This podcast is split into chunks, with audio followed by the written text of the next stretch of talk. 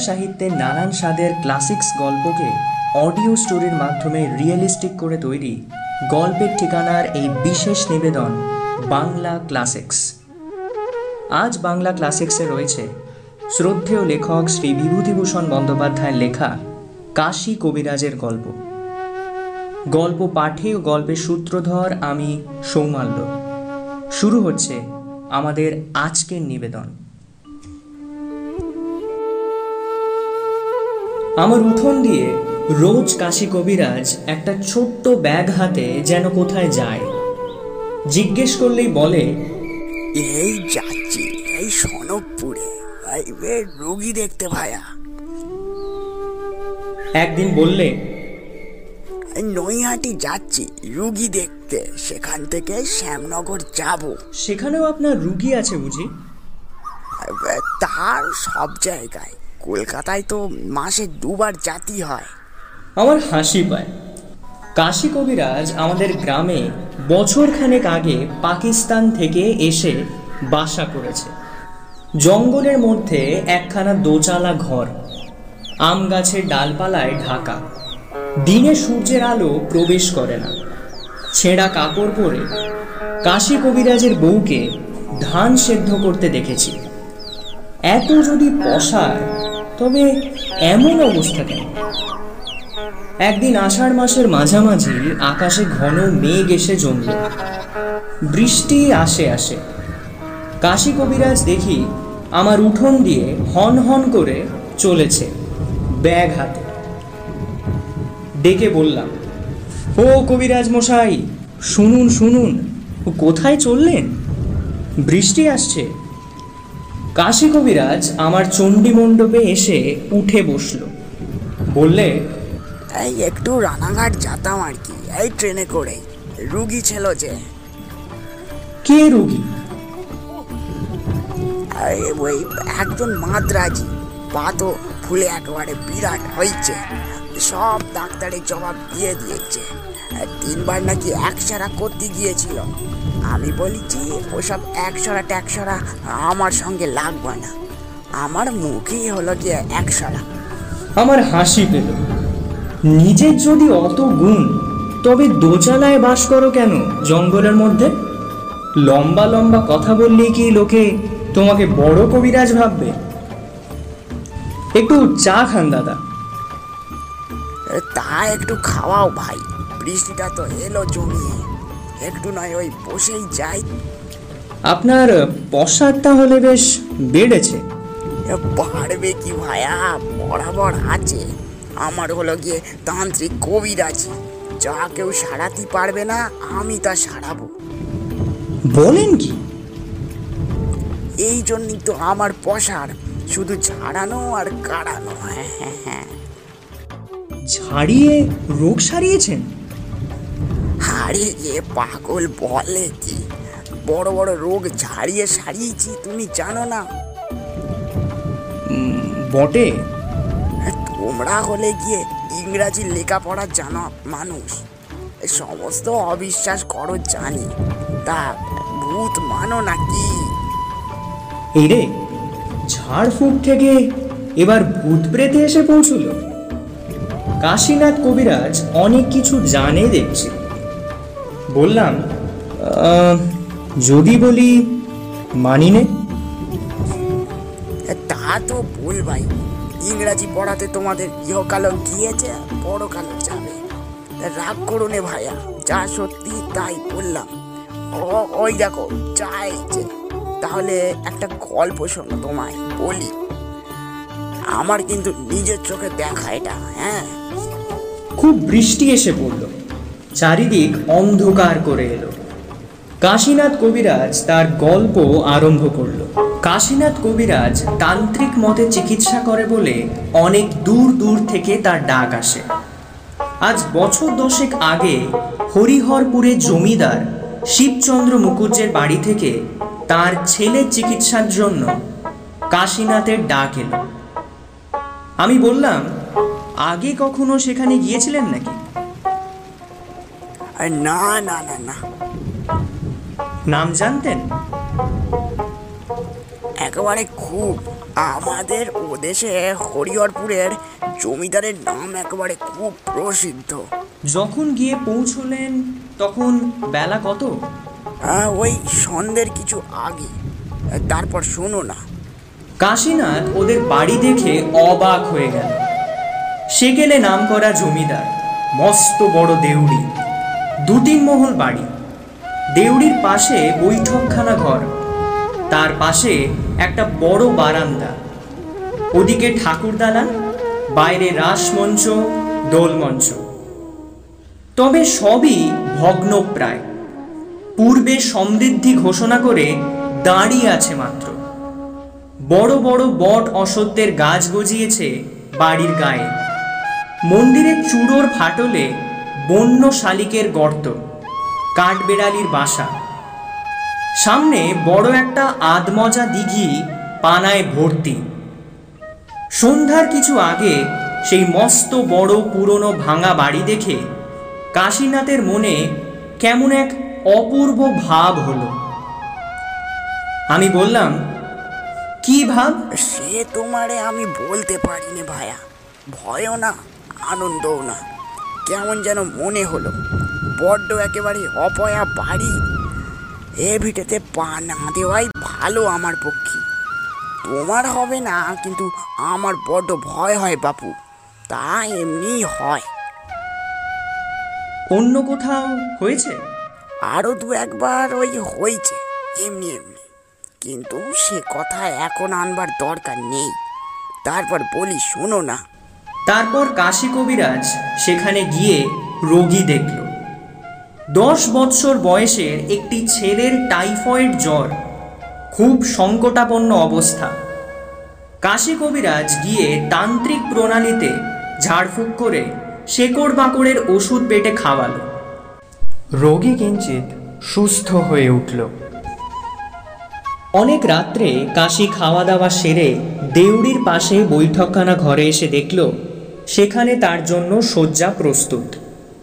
উৎকৃষ্ট শয্যা দামি নেটের মশারি কাঁসার গেলাসে জল ঢাকা আছে ডিবের বাটিতে পান।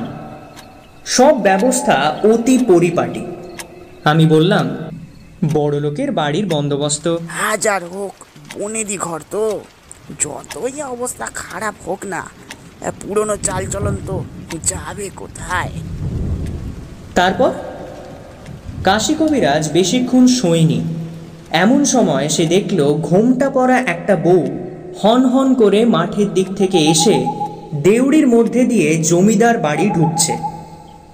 কাশি খুব আশ্চর্য হয়ে গেল। এত রাত্রে বাইরের মাঠ থেকে এসে বাড়ি ঢুকলো কে?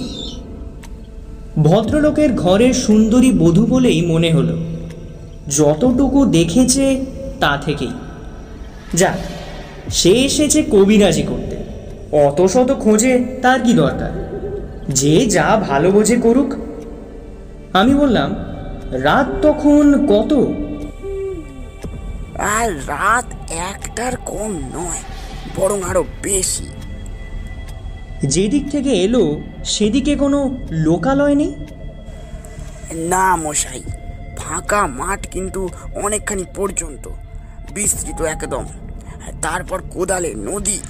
কোদালে নদীতে গরমকালে জল থাকে না। হেঁটে পার হওয়া যায়। তার উপরে হলো গিয়ে বলরামপুর গ্রাম। আপনি কি করে বুঝলেন ভদ্রবংশের মেয়ে? হাত পায়ের যতটুকু খোলা ততটুকুই দেখা যায়। তবে একেবারে রংটা ধবধবে ফর্সা। তার উপর আজ জ্যোৎস্না রাত। আমি দিব্যি টের পাচ্ছি। মুখখানাও বেশি ওই ঘুমটায় ঢাকা ছিল। বাড়ির মধ্যে ঢুকে যাওয়ার সময় অন্য কোনো লোক সেখানে ছিল? হ্যাঁ না না না না। আপনাকে টের পেয়েছিল? কোনো দিকে না চেয়ে সে দেখলুম হনন করে বাড়ির মধ্যে ঢুকে গেল। কাশী কবিরাজ নির্বিরোধী ভালো লোক। সে জলের গেলাস তুলে খানিকটা জল খেয়ে মশারি খাটিয়ে শুয়ে পড়ল। কিন্তু নানা চিন্তায় ঘুম আর আসে না। বিছানায় শুয়ে এপাশ ওপাশ করতে লাগল। লোকে বাড়িতে চিকিৎসক ডাকে ঘুমোবার জন্য নয়। কাশী কবিরাজ অভিজ্ঞ লোক। দায়িত্ববোধ তার যথেষ্ট। সে অবস্থায় তার চোখে ঘুম আসে কি করে? মিনিট খানেক পরে কাশি হঠাৎ দেখলে সেই বউটি তার পাশের দেউড়ি দিয়ে আবার বার হয়ে যাচ্ছে। বিছানা ছেড়ে সে তড়াক করে উঠে পড়ল।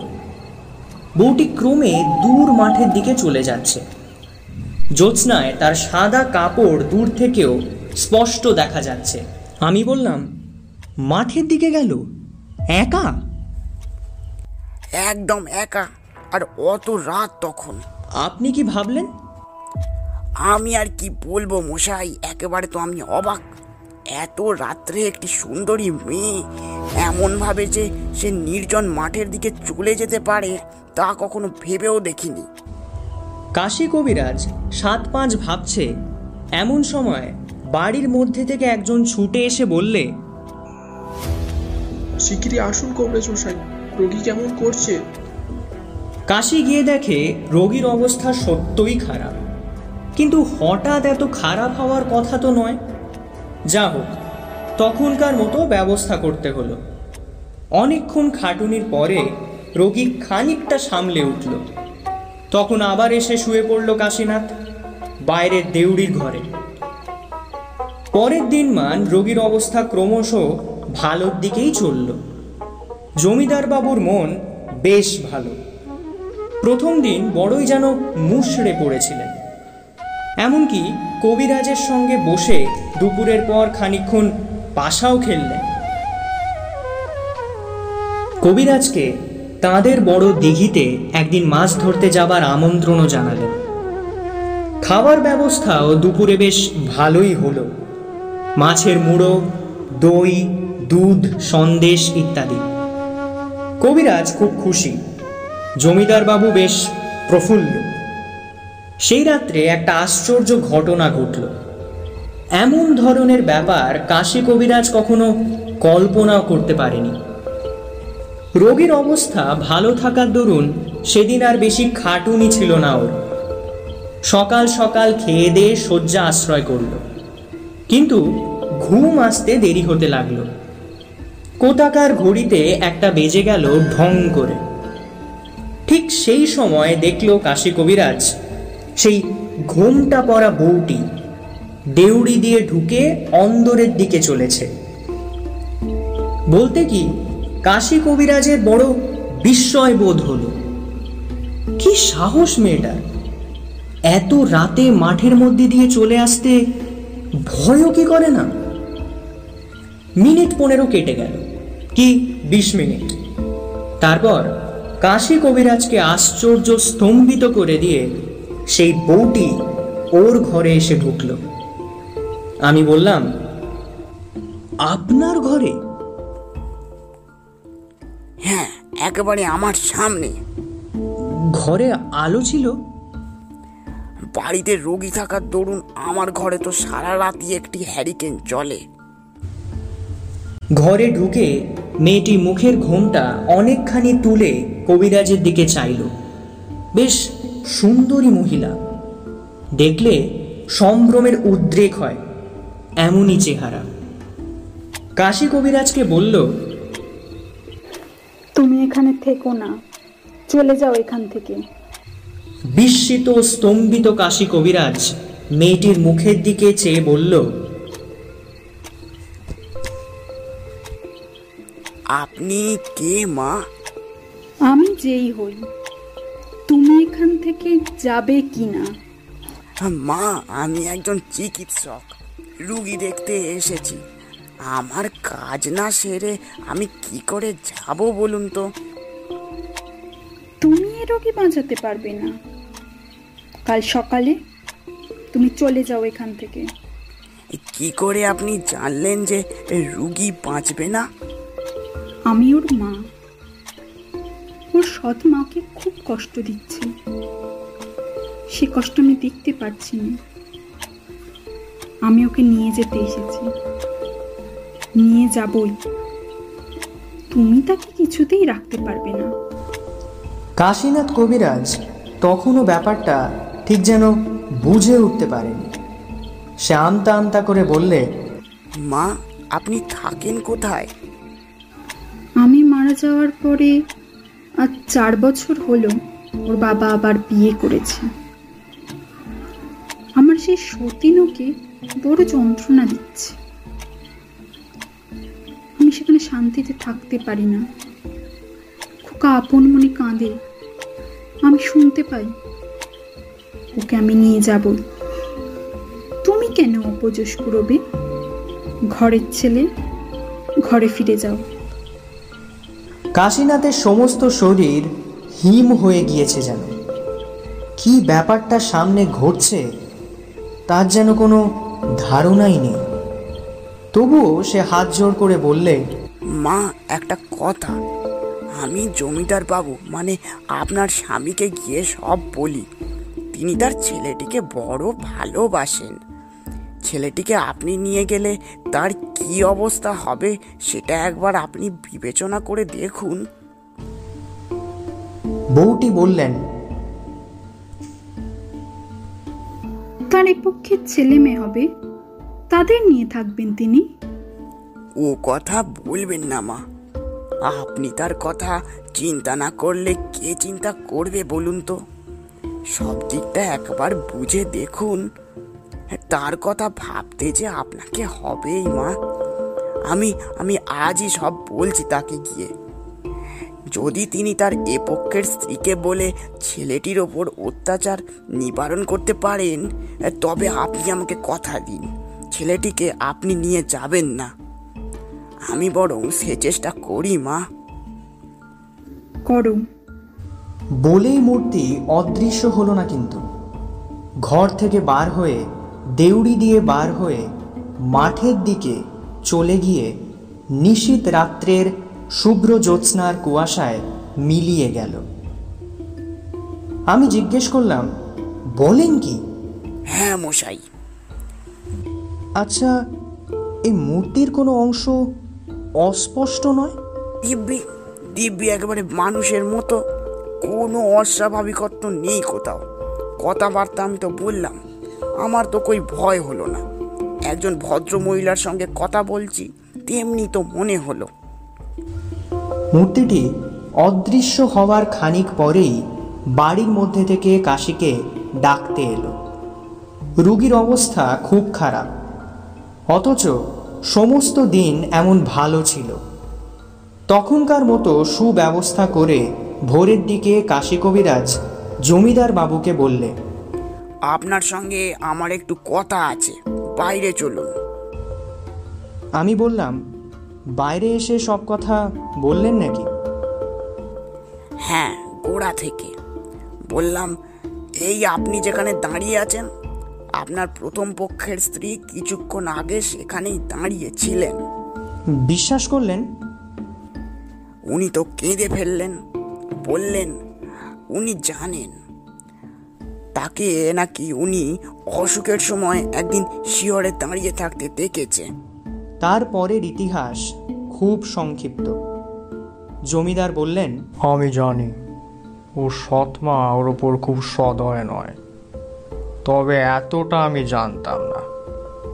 আমি কথা দিচ্ছি, খোকা সেরে উঠলে ওর মামার বাড়িতে রেখে লেখাপড়া শেখাবো। এ সংস্রবে আর আনব না। আমার বর্তমান স্ত্রীকেও আমি শাসন করছি। আপনি তাকে জানাবেন। রাত প্রায় ভোর হয়ে গেল। রোগীর অবস্থা ক্রমশ ভালো হয়ে উঠতে লাগল। এগারো দিনের পরে কাশী কবিরাজ পথ্য দিলে তার রোগীকে। বললাম ওর মাকে আর দেখেননি? আসেননি আপনার কাছে? না আর আসেননি।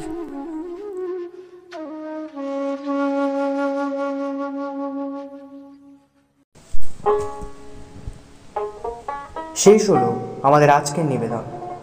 গল্প পাঠে জমিদার ও গল্পের সূত্রধর আমি সৌমাল্য। মায়ের ভূমিকায় সায়ন্তিকা। বাড়ির চাকর শুভজিৎ।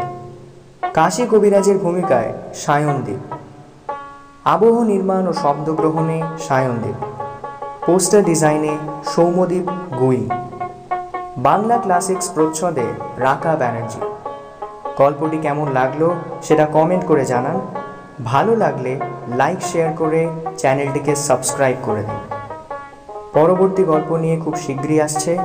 শুনতে থাকুন গল্পের ঠিকানা, যেখানে ভিন্ন স্বাদের গল্প শোনানোই আমাদের মূল লক্ষ্য। ধন্যবাদ।